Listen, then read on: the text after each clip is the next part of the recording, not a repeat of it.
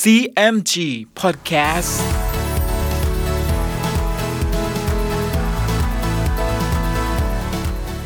สวัสดีครับ คุณผู้ฟังขอต้อนรับเข้าสู่ CMG Podcast กับผม ดรพันธการธานนท์นะครับ เรายังอยู่กับเรื่องราวของสามก๊ก ผ่านหนังสือเรื่องสามก๊ก Romance of the Three Kingdoms ฉบับย่อ เรียบเรียงโดย สาระบุญคงครับ เดินทางมาถึง EP ที่ 41 เรื่องราวจะเข้มข้นและสนุกสนานแค่ไหน ติดตามได้ใน CMG Podcast วันนี้ครับ ตอน มังกรลงเขาโงลังกัง ฝ่ายโจหยินกับลิเตียนไปถึงเมืองฮูโต จึงเข้าไปหาโจโฉแล้วแจ้งเนื้อความทั้งปวง โจโฉก็ไม่ได้เอาโทษบุคคลทั้งสองนี้ แล้วกล่าวว่า เราคิดสงสัยว่า เล่าปีทำการได้ถึงเพียงนี้ เห็นเกินความสามารถเล่าปีนะ ชะรอยจะมีผู้ใดคิดอ่านให้ โจหยินจึงตอบว่า ผู้ที่คิดการทั้งปวงให้เล่าปีนั้น ชื่อว่าตันฮก โจโฉก็นึกสงสัยนัก เนื่องจากว่าไม่เคยได้ยินชื่อของตันฮกมาก่อน แต่เทียหยกนั้นหัวเรักขึ้นแล้วจึงว่า ตันฮกผู้นี้ชื่อเดิมคือชีซีแต่ก่อนเคยฆ่าคนตาย จึงเปลี่ยนชื่อเป็นตันฮก แล้วหนีไปเรียนวิชาอยู่กับสุมาเต็กโช โจโฉจึงว่าทำฉไหนจึงจะได้ตัวชีซีมาไว้ อย่าให้เล่าปีกกำเริบไปได้ เทียหยกจึงว่า ข้าพเจ้าแจ้งอยู่ว่าตัวชีสีนี้เป็นคนกระตัญญูและบิดาตายแล้วยังแต่มารดาเป็นคนชรา ขณะเมื่อชีซีจะจากมานั้น ชีของผู้น้องปฏิบัติมารดาอยู่ บัดนี้ชีของนั้นก็ถึงแก่ความตายแล้ว มารดาเป็นคนอนาถา หาผู้ปฏิบัติไม่ได้ ขอท่านให้ไปรับเอามารดาชีซีมาเลี้ยงไว้ แล้วว่ากล่าวเอาเนื้อเอาใจ ให้มีหนังสือไปถึงชีซีผู้บุตร เห็นว่าชีซีกตัญญูต่อมารดาอยู่ จะทิ้งเสียมิได้ก็จะมา โจโฉได้ฟังดังนั้นก็เห็นด้วย จึงแต่งคนให้รีบไปรับมารดาชีซีมาดูแลไว้ โจโฉขอร้องให้มารดาชีซี เขียนหนังสือเรียกตัวบุตรชายมาอยู่ด้วย แต่มารดาของชีซีก็กล่าวขึ้นว่า ซึ่งจะให้ลูกกูออกจากเล่าปีมาทำราชการกับเมืองนั้น ก็เหมือนออกจากที่สว่างมาเข้าที่มืด หาควรไม่ ว่าแล้วก็ช่วยเอาศิลาฝนหมึก โยนใส่โจโฉ โจโฉเห็นทำหยาบช้า ก็สั่งให้ทหารเอาตัวมันดาชีซีไปฆ่าเสีย เทียยกเห็นเหตุการณ์วุ่นวายไปเช่นนี้ก็ห้ามไว้ แล้วเข้าไปว่าแก่โจโฉว่า ซึ่งมันดาชีซีทำหยาบช้าเช่นนี้ เพราะปรารถนาจะใคร่ตาย ซึ่งถ้าชีซีรู้ว่าท่านสั่งประหารมารดา ก็จะมีความโกรธท่านมากขึ้น จะช่วยเล่าปีคิดอ่านกระทำการ เพื่อหวังจะแก้แค้น ขออย่าให้ฆ่าเสีย ถึงชีซีจะทำการกับเล่าปีเบื้องหน้า ก็คงจะเป็นห่วงมารดาอยู่ ภายหลังข้าพเจ้าจะคิดอ่านทำอุบาย เอาตัวชีซีมาให้จงได้ โจโฉได้ฟังดังนั้นก็เห็นชอบด้วย แล้วก็เลี้ยงดูมารดาชีซีต่อไป อยู่มาวันหนึ่ง เทียหยกก็ไปพบกับมารดาชีซีแล้วบอกว่า บุตรท่านกับข้าพเจ้า เป็นมิตรรักใคร่กันมาแต่ก่อน ท่านก็เหมือนเป็นมารดาของข้าพเจ้า มารดาชีซีก็สำคัญว่าจริง มีความยินดีนัก ตั้งแต่วันนั้นมาเทียหยกก็ได้เอาของไปให้เนือง แล้วเขียนหนังสือไปคำนับทุกครั้ง มารดาชีซี ก็เขียนหนังสือต่อไปทุกที เทียหยกก็นำหนังสือของแม่ชีซี มาหัดปลอมลายมือ ครั้นเทียหยกหัดเขียนจนชำนาญ เหมือนลายมือของแม่ชีซีแล้ว เทียหยกก็เขียนหนังสือฉบับหนึ่งถึงชีซี เป็นใจความว่า เราผู้เป็นมารดาบอกมาถึงชีซีว่าโจโฉจับเอาแม่มาทำโทษ และจะให้เอาไปฆ่าเสีย เพราะเหตุเจ้ามาอยู่ด้วยเล่าปี คิดจะทำร้ายโจโฉ แม้ว่าเจ้ามีความกระตัญญูแม่ มาหาโจโฉแล้ว ชีวิตแม่ก็จะไม่มีอันตราย แม้เจ้าไม่อาลัยถึงแม่มิได้มาตามหนังสือนี้ แม่ก็จะตาย เพราะอาญาโจโฉเป็นมั่นคง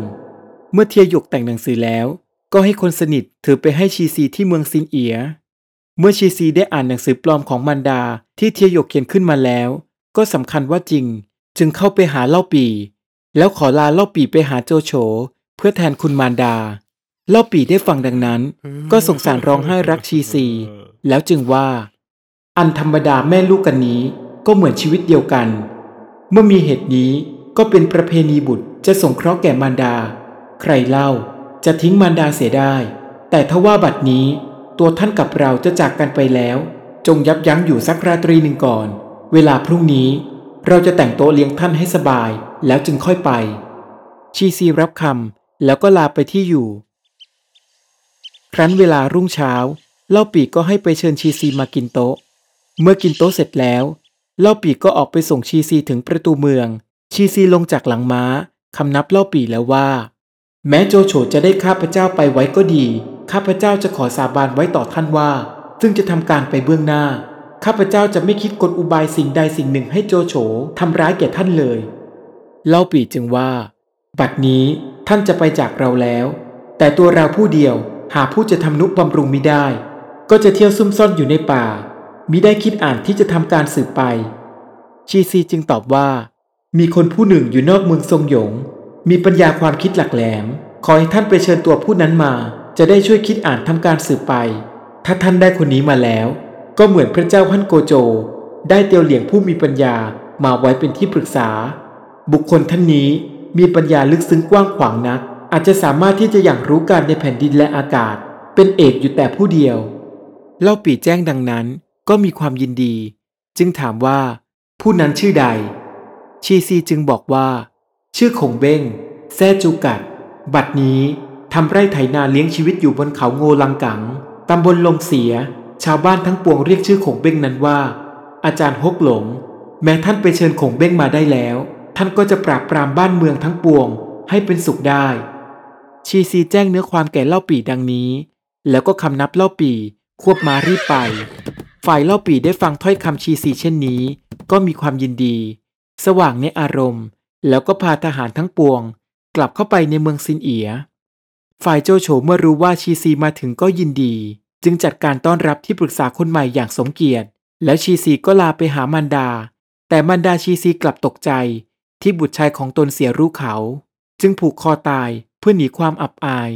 ชีซีรู้ว่ามันดาตาย ก็ร้องไห้จนสลบ ครั้นชีซีฟื้นขึ้นมาแล้ว ก็จัดแจงการศพซึ่งจะฝังมารดา ฝ่ายเล่าปีครั้นส่งชีซีไปแล้ว จึงพากวนอู เตียวหุย ออกจากเมืองซินเอีย ไปหาคงเบ้งที่เขาโงลังกัง ฝ่ายคงเบ้งรู้ว่าเล่าปีจะมาหา ก็คิดในใจว่า เขาเล่าลืออยู่ว่า เล่าปีมีสติปัญญาประกอบด้วยอัธยาศัยและความเพียรเป็นอันมากนั้น จะจริงหรือประการใด ครั้นจะอยู่ให้พบตัวบัดนี้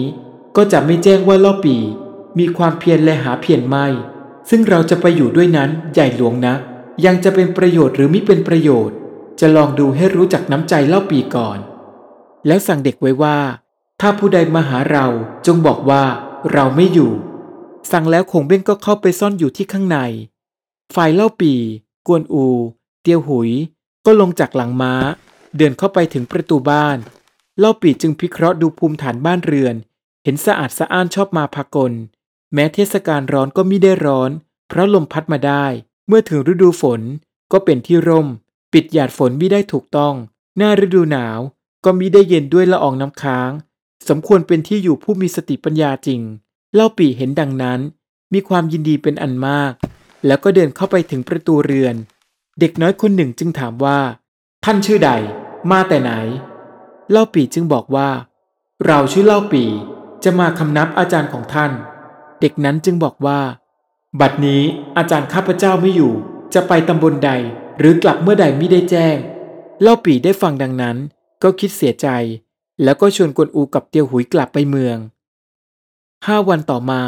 เล่าปีจึงแต่งให้คนใช้ไปสืบข่าวคงเบ้งครั้นคนใช้กลับมาบอกว่า คงเบ้งกลับมาแล้ว เล่าปีกวนอู เตียวหุย ก็เดินทางไปยังกระท่อมของคงเบ้งอีกครั้ง แต่เล่าปีก็ต้องผิดหวังเป็นคำรบที่สอง เมื่อคงเบ้งได้ออกไปจากบ้าน ก่อนที่เล่าปีจะมาถึง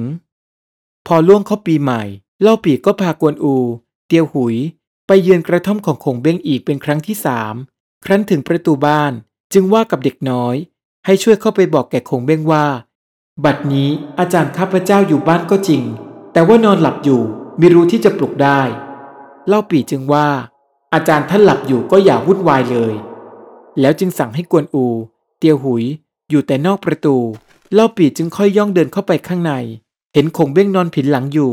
เล่าปีก็ยืนอยู่แต่เบื้องต่ำเตียวหุยเห็นเล่าปีเข้าไปช้านานมิได้ยินเสียงพูดจาประการใดสงบอยู่ จึงเดินย่องเข้าไปดู เห็นเล่าปียืนทรมานกายอยู่ที่ต่ำดังนั้นก็โกรธ กลับออกมาบอกแก่กวนอูว่า คงเบ้งคนนี้หยาบช้านักมิได้มีคารวะแก่พี่เรา ข้าพเจ้าจะเอาเพลิงไปจุดข้างหลังบ้านให้ตกใจตื่นขึ้นจงได้ กวนอูเห็นมิชอบก็ห้ามเสีย ฝ่ายคงเบ้งแซงทำหลับจนถึงห้าโมงเย็น จึงพลิกตัวตื่นขึ้น แล้วเรียกเด็กน้อยเข้าไปถามว่า ใครมาหาเราบ้างหรือไม่ เด็กน้อยจึงบอกว่า บัดนี้เล่าปีมาหาท่าน ยืนคอยอยู่นานแล้วคงเบ้งก็ทำเป็นโกรธดูเอาเด็กว่าเหตุใดจึงไม่บอก นิ่งเสียจนป่านนี้ ว่าดังนั้นแล้วก็ลุกเดินเข้าไปในห้อง วีผมใส่เสื้อแต่งตัวแล้วกลับออกมาล่าปีแลเห็นคงเบ้งรูปร่างใหญ่โต สูงถึงหกศอก สีหน้าขาวเหมือนหยวก แต่งตัวโอโถง ท่วงทีเป็นอาจารย์ผู้ใหญ่ จึงเข้าไปคำนับแล้วว่า ข้าพเจ้าตั้งใจมาหาท่านบัดนี้ เพราะมีความปรารถนาจะขอสติปัญญาท่าน ไปช่วยทำนุบำรุงแผ่นดิน แต่ข้าพเจ้ามาคำนับท่านถึงสองครั้งแล้ว ก็มิได้พบ จึงเขียนหนังสือฝากไว้หวังจะให้ท่านแจ้ง คงเบ้งจึงตอบว่า ข้าพเจ้าเห็นในหนังสือนั้นก็แจ้งอยู่ แต่ข้าพเจ้าคิดว่าท่านยังหนุ่มนัก ทั้งสติปัญญาความคิดก็อ่อน ครั้นจะไปทำราชการด้วยท่าน ก็จะเสียการของท่านไป เล่าปีได้ฟังคงเบ้งเจรจาถ่อมตัวดังนั้นจึงว่า ซึ่งท่านว่าสติปัญญาอ่อนนั้น ข้าพเจ้าก็แจ้งอยู่แล้ว ด้วยสุมาเต็กโชและชีซี ได้บอกให้รู้ทุกประการ ขอให้ท่านได้เมตตา อย่าบิดพริ้วเลย จงช่วยข้าพเจ้าบำรุงแผ่นดินด้วยเถิด คงเบ้งได้ฟังดังนั้นจึงว่า ซึ่งท่านจะให้ข้าพเจ้าไปช่วยคิดอ่านทำราชการนั้น ความคิดท่านจะทำประการใด จงชี้แจงให้ข้าพเจ้าแจ้งก่อน เล่าปีขยับเข้าไปใกล้คงเบ้งแล้วว่า ทุกวันนี้พระเจ้าเฮียนเต้ครองราชสมบัติ มีศัตรูทำหยาบช้าต่างๆ ข้าพเจ้ามีใจเจ็บร้อนด้วยการแผ่นดินนัก จึงไปเที่ยวแสวงหาผู้มีสติปัญญา ซึ่งจะช่วยคิดอ่านกำจัดศัตรูราชสมบัติเสีย ก็ยังมิสำเร็จ แต่ผู้คนทั้งปวงนั้น ก็ซ่องสุมไว้ได้พร้อมอยู่แล้ว ซึ่งมาหาท่านทางนี้หวังจะให้ช่วยทำนุบำรุง จงเอ็นดูข้าพเจ้าด้วยเถิด คงเบ้งจึงตอบว่า อันแผ่นดินเกิดจราจนตราบเท่าทุกวันนี้ ก็เพราะต่างโต๊ะนั้นเป็นต้น ฝ่ายโจโฉที่ยกทัพไปกำจัดอ้วนเซียวได้นั้น ก็หาได้เกิดจากกำลังทหารมากมาย แต่เกิดจากสติปัญญาและความคิดของตน ฝ่ายซุนกวนอันเป็นเจ้าเมืองต่างๆนั้น ถึงจะมีกำลังน้อย ก็เหมือนมีกำลังมาก ด้วยประชาชนทั้งปวง รักใคร่เป็นน้ำหนึ่งใจเดียวกัน ท่านอย่าประมาทซุนกวน ควรที่จะรักใคร่เป็นไมตรีกัน อันเมืองเกงจิ๋วนั้นเล่า ก็เป็นเมืองหน้าศึก เหมือนมีศัตรูอยู่รอบทั้งสี่ด้าน ถ้าผู้ใดมีสติปัญญา ก็จะรักษาไว้ได้ และเมืองนี้ นานไปก็จะได้แก่ท่าน และเมืองเสฉวนเล่า ก็เป็นหัวเมืองใหญ่ มั่งคั่งไปด้วยทรัพย์สมบัติ บัดนี้